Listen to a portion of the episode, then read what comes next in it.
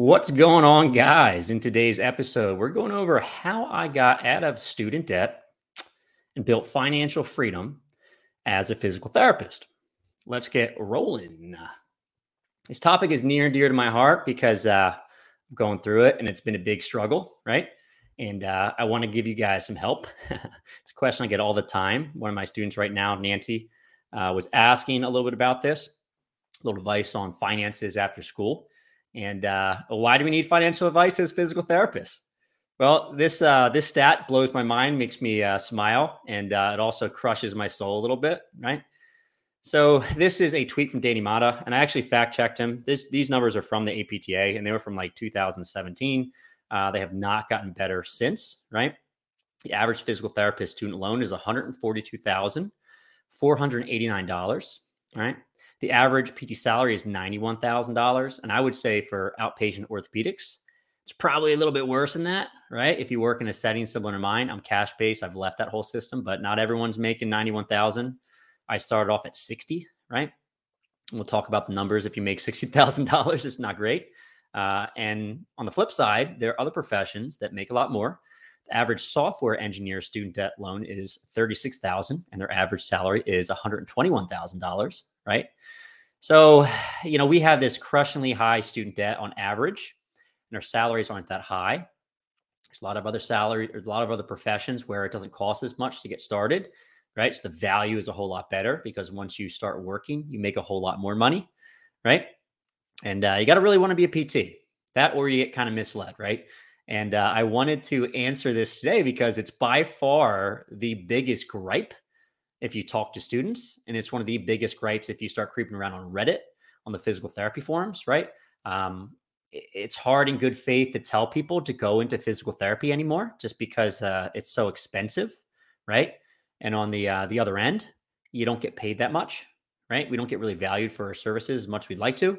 Um, I would say 15 or 20 years ago, if you went on Google and looked at what the best jobs out there were, physical therapy is almost always on the top of the list. You don't see that anymore. And uh, I think this is one of the major reasons why, right? It's just very expensive to go to school. It's a huge time investment. We'll talk about that in a little bit. Um, and then people get a little bit upset once they graduate and they realize just how much money they uh, they're in debt with and how much they have to pay back, really, right? So yeah, the problem is that most students, once they graduate, they're absolutely swimming in debt, right? And most phys- physical therapists are not financially driven. They didn't go to the physical therapy because they wanted to be millionaires, right? Uh, so this ends up being a problem because if you don't have money smarts and you have a ton of debt and you're not making enough money, this ends up being extremely frustrating because not only do you not have enough money, but you don't know how to make more not more money and handle all the debt that you have currently, right? And I see the counter argument to this all the time. Like, you know, people will respond to everyone complaining on Reddit saying that, you know, school's too expensive and I don't get paid enough. And they'll say, well, you should have known this before going into school, you idiot. Right. Which I feel is terrible too. It's, it's such a complete lack of empathy for these folks. Right. Um, we need individuals to help us in this world with pain problems and they should be compensated. It's the same as teachers or any other profession. Right. So I think there is a solution to this and we'll go over this a little bit today right? Uh, but it is a real problem because if you graduate with $150,000 in loans, right? Um, it depends on how much you're paying in interest. Currently, you know, if they're federal loans, you know your repayment is going to be frozen at this point, uh, which is really nice. I didn't have that luxury, right? I, I kind of started paying off my loans pre-COVID, right? So basically, I didn't have the opportunity to have my loans frozen. Um, interest rates are astronomical. What ends up happening is that it delays your entire life. So it's really, really hard to buy a house. It's very, very challenging to have kids, right? Because kids are very expensive. We'll talk about that in a little bit. And uh, you're not saving for retirement. You're living more or less paycheck to paycheck, and that's not a really good way to live. You end up getting very scared, frustrated. You know, financial problems are very, very stressful. So, um, you know, I have a lot of empathy for folks that are going through this because I went through it myself, right? It, it does suck, right? But a much better place now, and I think you guys can be in a better place too with the right advice. So, in today's episode, we're going to go over a little bit of what I did. We'll talk a little bit about what I think I did right and a little bit about what I think I did wrong, right? And then I'll give you some recommendations, basically what you could do. And I don't know at what stage you're at if you're listening to this, but basically, if you haven't gone to PT school yet, what's some advice for folks going into PT school? I still think that it can be reasonable to go into PT school. Um, PT is a great profession. Obviously, I love it very much. And I think that other folks can get into a place where I am and be in a good place financially um, if they're smart about the way they do it. Right. what do you do while you're in school? to help yourself from a fin- financial standpoint. And lastly, once you graduate and you're punched in the face with 150,000 fists, right? How do you make smart financial decisions after school to get out of debt, right? And build a little bit of wealth, right? How do we do that? So let's talk a little bit more about this problem because what happens is that folks that A aren't in school yet, but are considering PT school, B are in PT school, and C just graduated, have no idea of the problem of physical therapy school and the debt that's going to occur afterwards, right? Um, you know, this, I think this is changing and I think this is good. Um, but I would say 15, 20, 30 years ago, getting a college degree was the most important thing, right? And there's a high value to that. So if you get a college degree when you graduated, generally speaking, you would get a good job. So essentially, you are paying an institution to give you a diploma. So when you graduate, you would get a job that would reimburse you a certain amount. Okay. Things have changed. You can go through school, a four year degree, and rack up a, an incredible amount of debt and not really come out with skills to allow you to get a job or get paid well, right? PT school is a little bit like that. So you need four years undergrad and then you need three years to get a doctorate, right? And when you graduate, it's not like you can't get a job. You certainly can. It's just you don't get paid, you know, enough sometimes to pay off the loans that you accumulate, right? So, like I said, uh, folks are graduating on average which, uh, with $150,000 of debt. I've seen a lot of students where it's way higher. Okay. And some folks are actually in a good place, right? But the majority of folks are not. They're in $150,000 worth of debt once they graduate, right? The other piece that I didn't think about too much, right? I didn't have this financial literacy, is that there are huge hidden costs to loans, right? So essentially, loans grow over the course of time. They basically get bigger and bigger and bigger, right? So let's say your schooling costs a total of $70,000 and you take out a bunch of loans, right? So some of these loans you have to end up paying off, or excuse me, they will um, continue growing over the course of time in school. Some of them don't, right? Um, so essentially, your loans will get bigger and bigger throughout the course of school, right? And then once you graduate, that occurs at a higher rate because generally, when you uh, end up um, getting out of school, you'll have to pay off uh, more money. Uh, so essentially, uh, I'm, I'm, blanking on the word right now, but uh, essentially your loans will grow at a, a, higher rate because you'll have to pay them off once you finish graduating. So it's a huge hidden cost, right?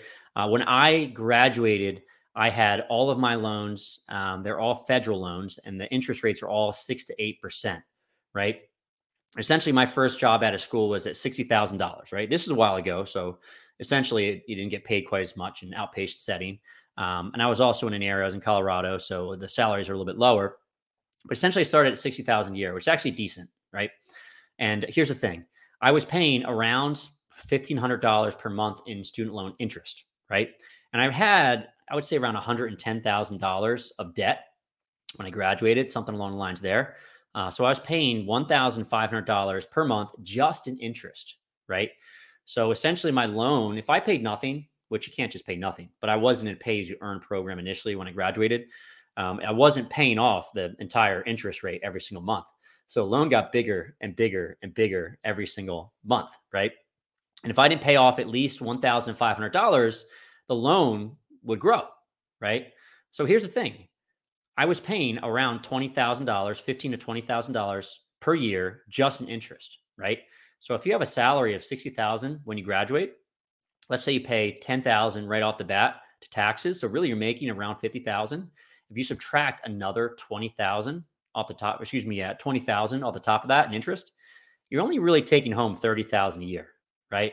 Because you paid a lot of that to Uncle Sam and you're paying that off, paying off a lot of interest, right? to the bank, to the federal government. so here's the thing.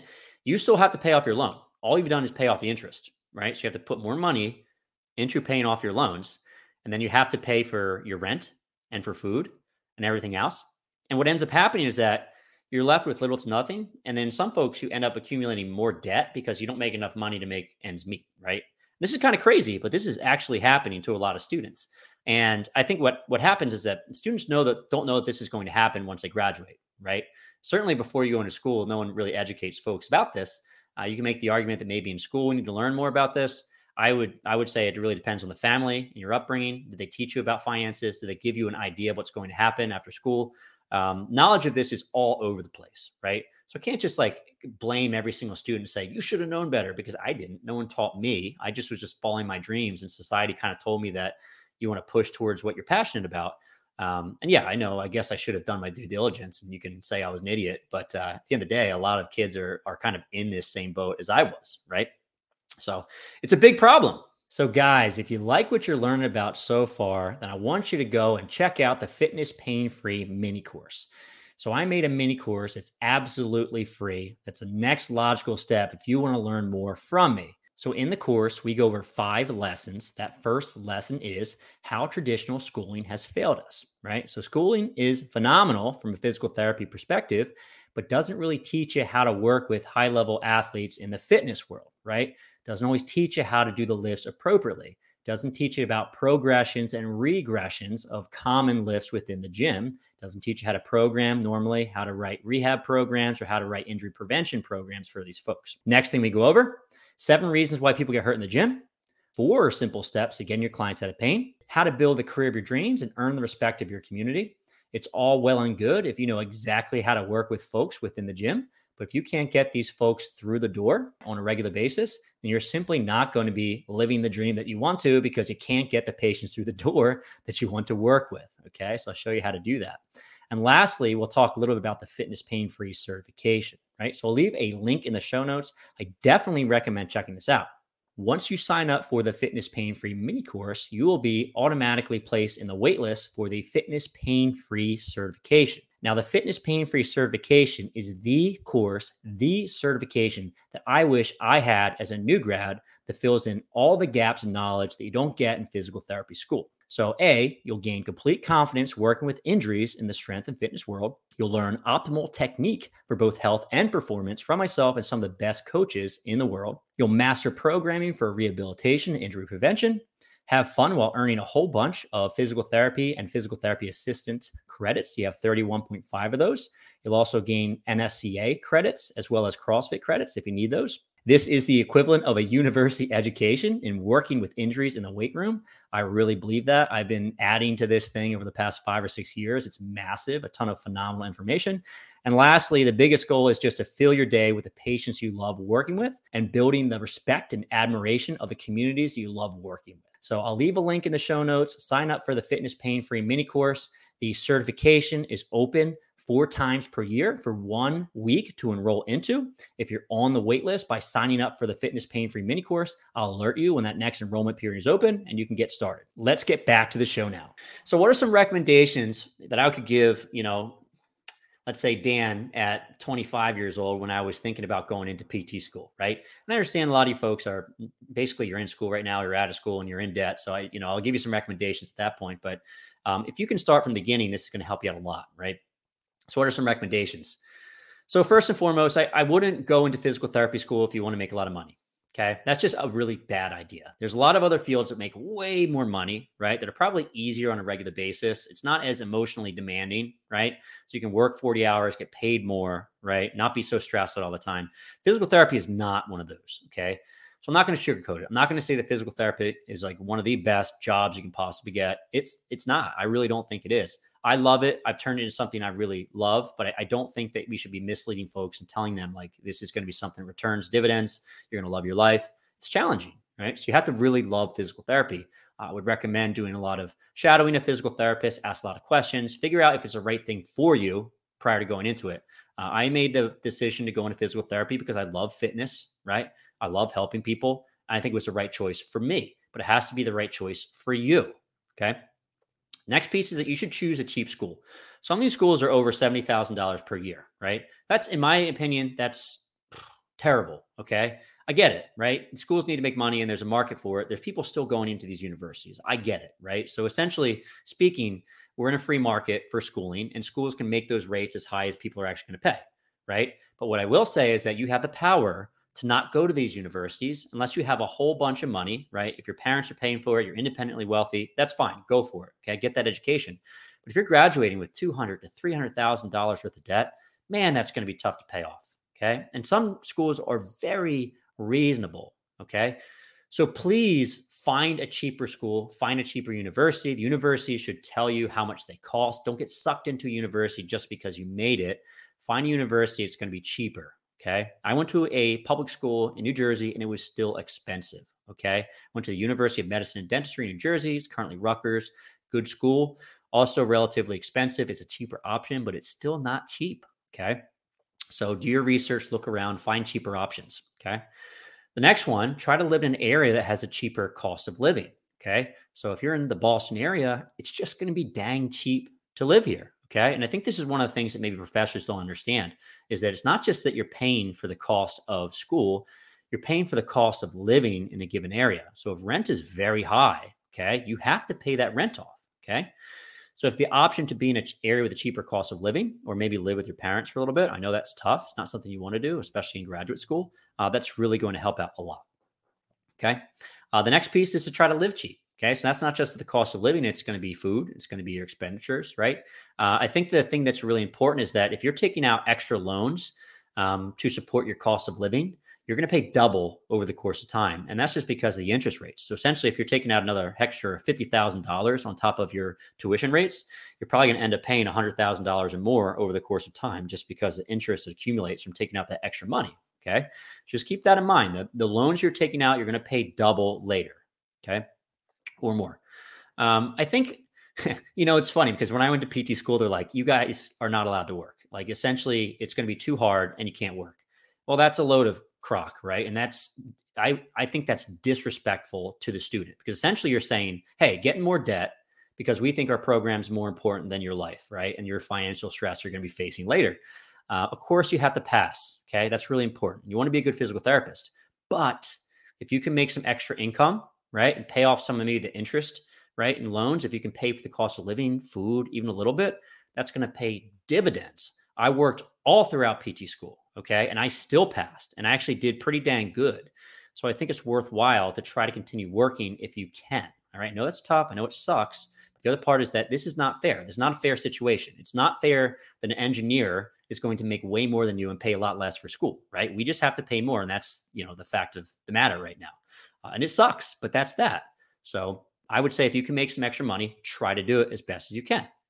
The next mistake I made is that when I graduated, I didn't take my boards right away. I took a little bit of time. It was like a month or two, right? And uh, it was hard to find a job because I was in an area where it was a really uh, tough market for physical therapists. There were lots of folks that want to do physical therapy, not enough jobs, right? So I couldn't find a job right away. Um, if you can take your boards while you're in school, again, this is something my school recommended against. And the reason being is because it's hard to do school and study for boards at the same time. But the fact of the matter is that when you graduate, you're going to get punched, like I said, 150,000 times in the face, right? With all this debt that you owe. So if you're able to scrap a little bit, fight, be a tough person, and just take the boards a little bit earlier, I think that's fine, right? I know as you know, a Champion, we complain all the time if students are taking their boards like during the clinical affiliation, just because it's hard for them to kind of learn and do extra things outside of the clinic. But the other piece is that it, it sucks being a student. Like you're paying so much money. You're paying, you're paying your university so that another place like Champion PT and Performance can teach you how to be a physical therapist, right? It's completely unfair. And Champion doesn't make money, right? So these outpatient clinics that are accepting students and teaching them, they're not making money. The university is. I don't think that's a fair situation, right? So I would say, yes, take the boards if you can, right? Don't fail out of PT school because you have to study for boards, right? But if you're able to take it a little bit sooner, that's going to help. Because once you graduate and you start paying off your loans, you're not making any money. Like I said, these loans are growing, they're getting bigger, they're getting bigger, right? So the sooner you can get out and start making money, the better. Okay. Try to do that if you can. So now, how about after school, right? You finish up school, you get punched in the face 150,000 times, right? You're looking at your student loan debt, right? And you're probably drinking, you know, because you're sad. You know, it, it's tough, but you know, let's let's be strong. Let's figure out how we can fix this, right? So, what can you do? What are the steps I recommend? Uh, first and foremost, I would recommend trying to refinance. Now, right now, maybe you don't have to refinance right away. And the reason being is that federal loans are on a freeze. I was just looking, it looks like they're frozen until Jan- June of 2022. So, interest is at zero. You're not paying extra money. You can just like not pay at all, which is crazy. That's not what happened when I graduated, right? But right now, I'd say you don't have to refinance, but you do need to refinance before June of 2022, it looks like, because interest is going to start kicking in again, right? And you're going to have to pay six to eight percent or whatever interest rate your loans are at. And like I said, that can be upwards of like one thousand, two thousand dollars per month just in interest. Okay, so you need to learn how to refinance. So what is refinancing? You basically go to different companies, different banks. Basically, what they do is they buy up all of your loans and they just refinance you with a different interest rate, right? I am refinanced through First Republic Bank. I highly recommend it. Maybe I'll leave a link in the show notes if you're able to do that. Uh, there's another, there's a bunch of them out there. SoFi is another one of those. Um, there's lots and lots of options. I recommend shopping around to a bunch of different ones and then just figure out um, which one gives you the best interest rate and go for it, right? Because that could be the difference of tens, even hundreds of thousands of dollars, right? If you can refinance at a really good rate. Like I said, I was paying six to eight percent. Um, we ended up consolidating our loans with my wife and I together and then refinancing through First Republic. And we're at like 2.5%, which is an amazing interest rate. Okay. And that's uh, really changed the way we save, which I'll talk about in a little bit. Right. Uh, but it's going to save you thousands of dollars, little, literally thousands of dollars, potentially every single month if you have a lot of loans. So I highly, highly recommend you look into refinancing, right? Uh, especially after June of 2022 when all those federal loans are not frozen anymore, right? Second piece that you should do is you should learn to budget, okay? You have to think about all of your expenses on a monthly basis, right? So how much does it cost for your rent, for your food, right? For all of your expenses, car, um, everything, okay? How much you spend on groceries and write this all out and figure out how much this costs month to month to month. All right. Because this is going to be important. You need to know how much it costs to just live at a baseline right?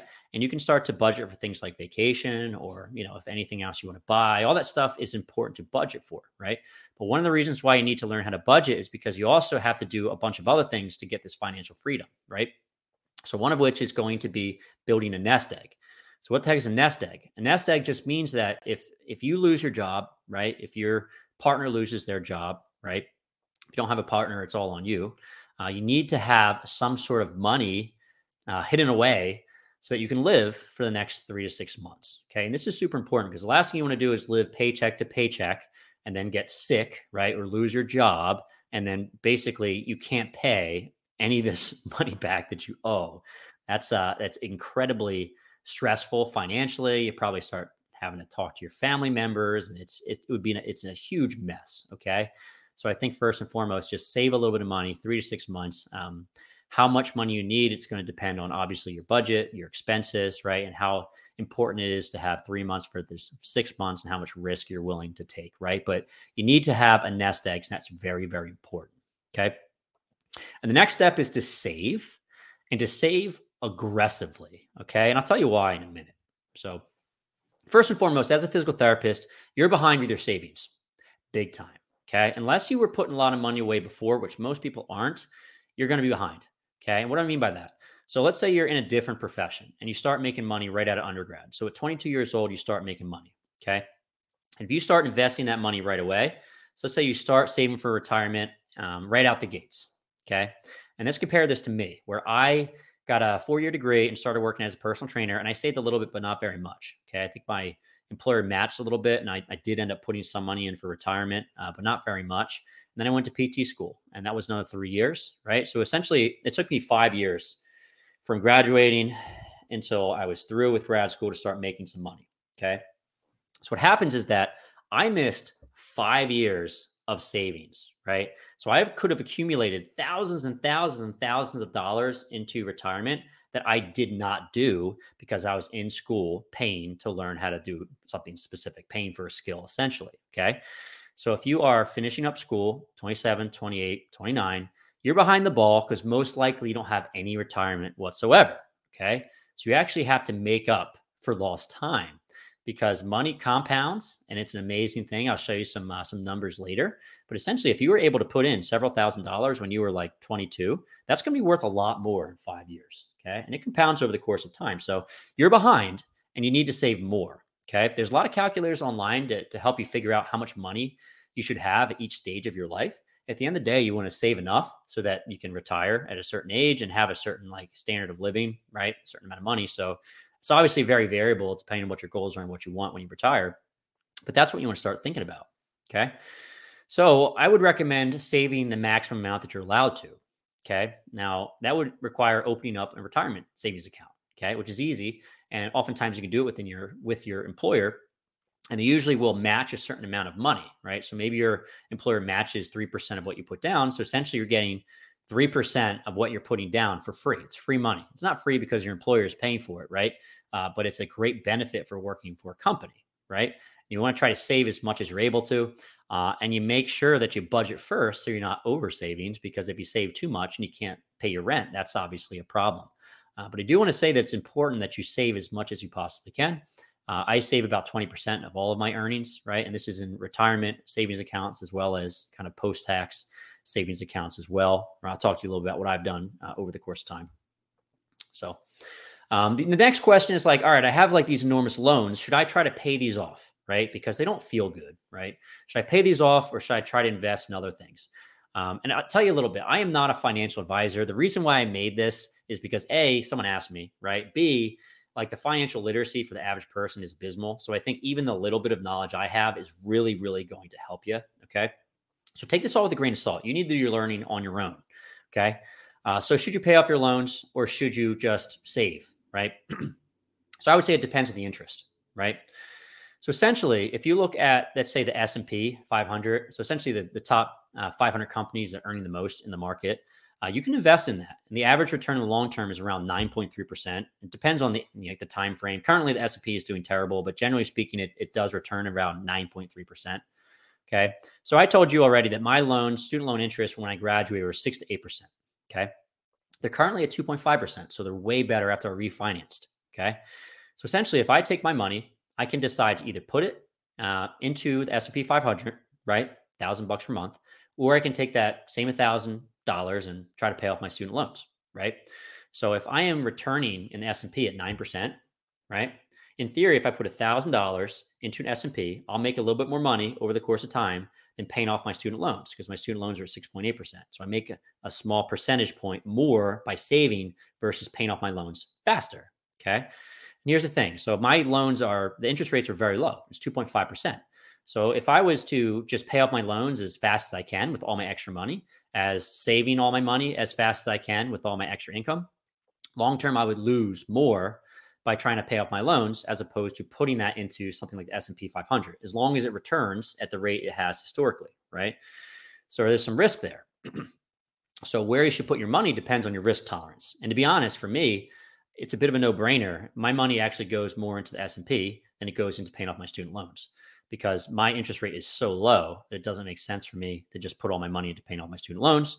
And here's the thing: I kind of lied to you. Um, I don't have, I didn't pay off all my student debt. Okay, uh, at one point I was in a position to pay off all of my student debt, and I didn't. I purchased a home. I put more money into savings, right? Because I knew that long term I'm investing into a, a home which I wanted and needed at the time, right? And that's going to appreciate over the course of time, especially in the Boston area where I live. Home value gets more and more and more and more. We'll talk about that in a minute, right? But the other thing is I was able to put money into savings. I know that's going to return as well. Okay, and if I dumped all that money into paying off my loans, um, that would psychologically feel good, but long term it wouldn't return as much. Okay, so that's basically what I did. So it's something you have to figure out on your own, but at least you're you're educated with the knowledge of where to put your money and what happens where you put it, right? Um, what I do recommend is to try to pay off expensive debt. And this is basically a Dave Ramsey thing. So if you haven't followed Dave Ramsey, he's a great financial guy. I definitely recommend checking him out. but essentially, if you have debt where interest rates are higher than, let's say, the S&P, like 9%, then you definitely want to pay that off first right? Because that's going to be more expensive. It's just going to compound over the course of time. Uh, one of the biggest sources of debt that's bad debt is going to be credit cards, right? So credit cards can be 20 to 30% interest. So you're paying a god awful amount in interest every month. If you have credit card debt that's that high, pay it off as soon as humanly possible.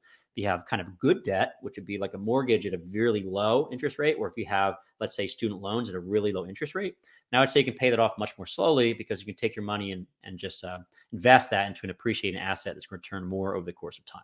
Okay. So let's talk about this idea of appreciating assets versus depreciating assets. And if you want more information on this, I recommend reading Rich Dad Poor Dad. Um, phenomenal text. I read this, I feel like a couple years ago. I should have read it sooner, to be honest. I was a little bit late to the party. Uh, but one of the big takeaways is that you want to take your money and invest into an appreciating asset. What does that mean? right?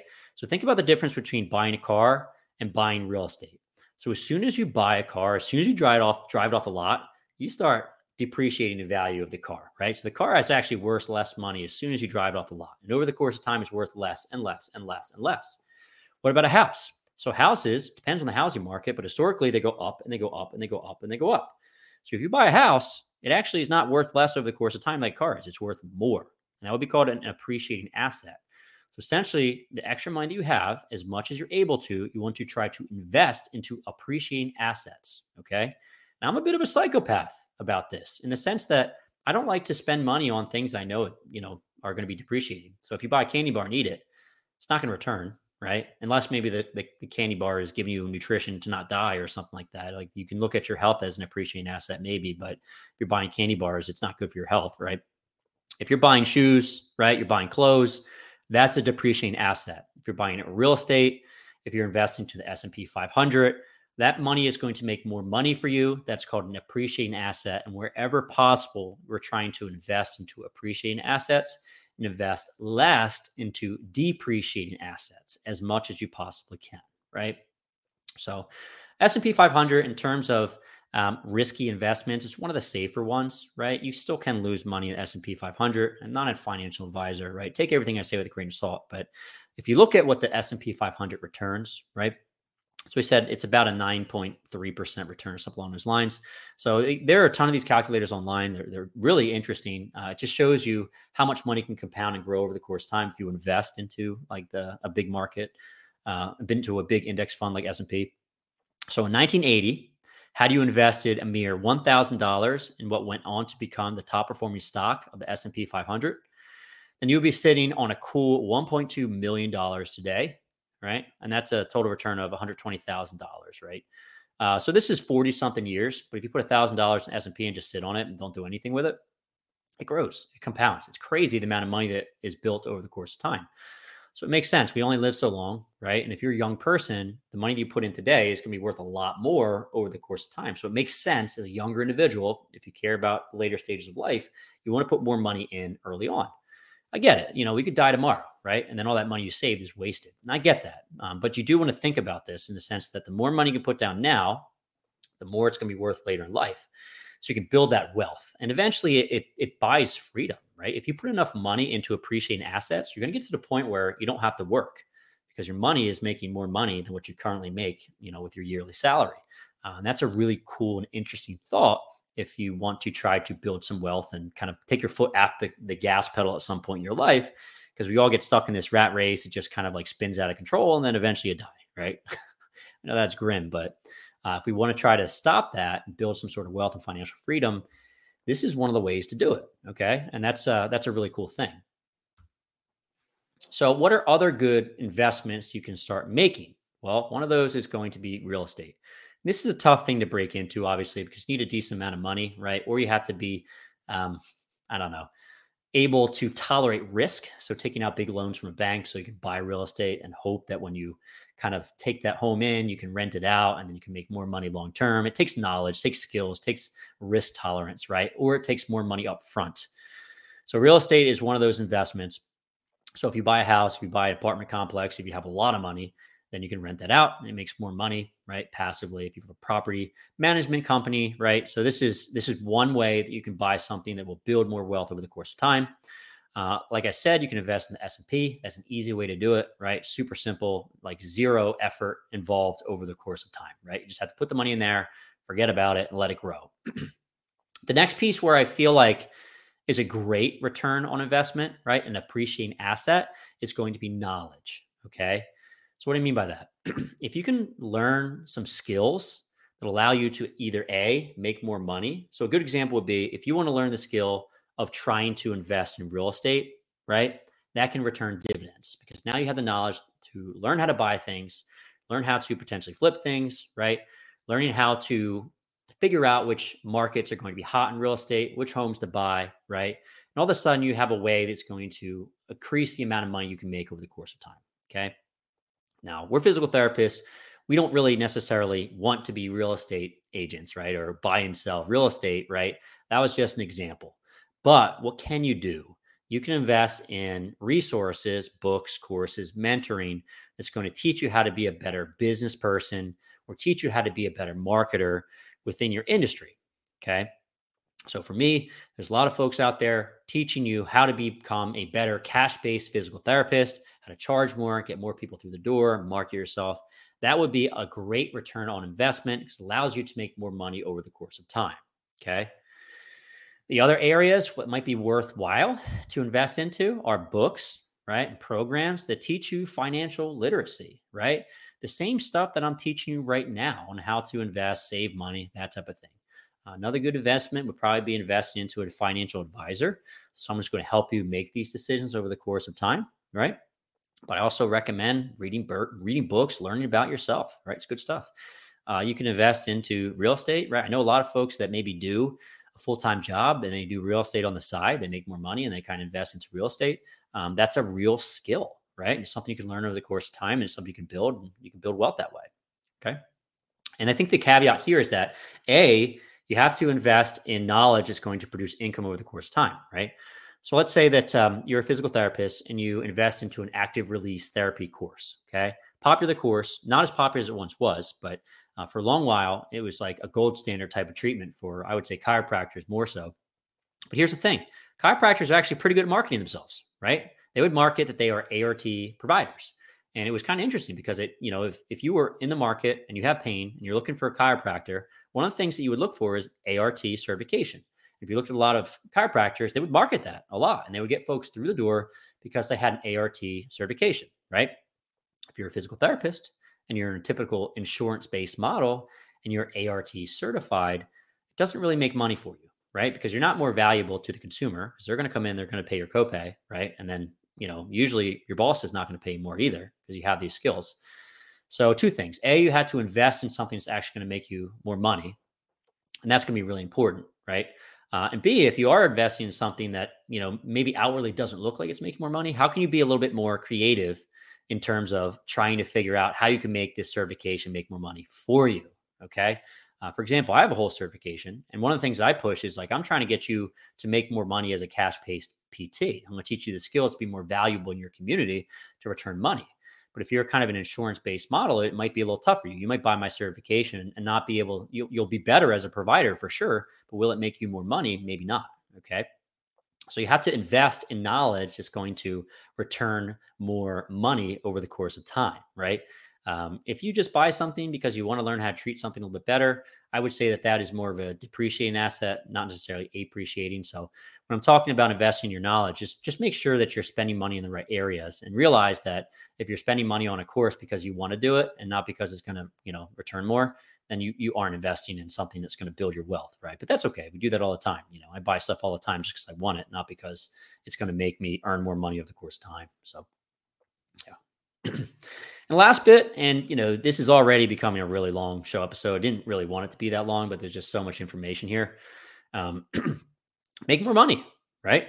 And you know what what can you do to make a little bit more money? So first and foremost, you got to find a higher paying job, right? And as physical therapists, one of the things that sucks is we get lowballed. You know, a lot of companies will offer us less money, and that sucks, right? We have a lot of debt. We need to value ourselves. If we keep on taking these super lowball offers all the time, what's going to happen is that employers are going to keep on giving us lowball offers because they can. They can get it from us. So I think it's important that you just value yourself, see what your market around you is paying, make sure you're getting paid a good rate. Okay. And also be prepared to move to another job if it's going to pay you more, especially right? Because you know it's it's sometimes you're in a dire situation in terms of how much money. I mean, I remember talking to my boss back in the day, and I was offered a job at one point that was like, I would say like another two thousand, three thousand dollars more than I was getting paid currently, right? I had a crazy amount of student debt, and I told my boss, I'm like, look, I I'm about to change jobs, not because I dislike this job, I love this job, but I need that extra money. And they actually ended up giving me a little bit more money, which is nice. They bumped my income a little bit, but you know, at the end of the day, uh, if you need to get the money, keep looking around, keep your eyes open, look and see what um, other jobs are paying. If, if someone is paying you more, you know, take that job, right? Uh, another way you can make a bit more money is to go cash based or do some cash based stuff on the side. Uh, generally speaking, you get paid a lot more per hour, right? So what ends up happening is that if you make enough, you know, if you have enough patients from a cash pay perspective, it almost doesn't make sense to be an insurance based provider anymore, right? So if that's an opportunity for you, I'd say go for it. The other piece you can offer ancillary services. Maybe that's some sort of fitness, writing, training programs, that type of thing. I've done some show episodes about that in the past. If you're interested, I'll leave a link in the show notes. But um, you know, this it's beyond the the scope of this lesson today, right? Um, and last thing I want to leave you with, you know, this this makes me mad, right? And it also makes me excited. So one of the things that we do as physical therapists, we treat people in pain. Okay. And in my opinion, and I think the evidence supports this, we are one of the best people at helping people in pain, right? I think low back pain is a great example. So any sort of exercise based intervention is good for low back pain. What do physical therapists excel in? Exercise based intervention. Okay. I'm going to read you the stat. So low back pain is a leading cause of disability worldwide. Okay. So it's basically one of the biggest problems in the entire world, right? This is, I think this study was in 194 different countries. Okay. So this is not just the United States, this is globally. Low back pain is the biggest disability in the world. Okay. And generally speaking, from business perspective, what ends up happening is that bigger problems, okay, there's more money to solve these problems. All right. And it's baffling to me that physical therapists could be one of the best professions to help the biggest problem in the world, one of the biggest problems in the world, we're paid so little. Right. And I think a big reason for this is essentially because of insurance companies, right? Um, this is also a sticky wicket, but essentially, like a lot of folks feel that healthcare is a, universal right. Okay. Um, so what ends up happening is that we get super undervalued for the problem that exists. But I, I do believe that this problem is huge, right? And it's not just low back pain. There's lots of other pain problems out there. Physical therapists can be very, very powerful. So if you have any inkling of being a businessman, businesswoman, entrepreneur, right? This is a huge problem that you can solve. All right. And you can get reimbursed for those services, right? So be smart. There's a big market out there. You can help a lot of folks and you can do it in a way that's ethical, moral, and you can make money doing it. All right. Just have to be a bit of an entrepreneur and, you know, no business a bit. And lastly, thank you so much for your support. You truly allow me to do what I love for a living. If you're watching this on YouTube, please hit that like button, comment, and subscribe to the channel. It helps me out tremendously. If you are listening or watching the podcast version of this, please leave me a positive rating and review. Again, helps me out tremendously. If you want to go that extra step and support me further, consider subscribing to Fitness Pain Free Insiders. It's a comprehensive educational resource and toolkit for the fitness and rehab professional. Think Netflix, but for trainers and physical therapists. You have premium content from me, very similar to what you're watching right now, but more in depth. You get updated monthly webinars delivered via me. You have over 100 webinars, ebooks, and complete guides at your disposal. You have access to a private Facebook group to have all your questions answered by me. You can decide upcoming podcast topics. And the best part is you can get started for just a dollar, right? And lastly, you can cancel anytime. If you do cancel, I'll be a little sad, but that's okay. I'll leave a link in the show notes. But if you want to get started right now, head to fitnesspainfree.com, click on the programs link, and then click on Fitness Pain Free Insiders Online Library to get started.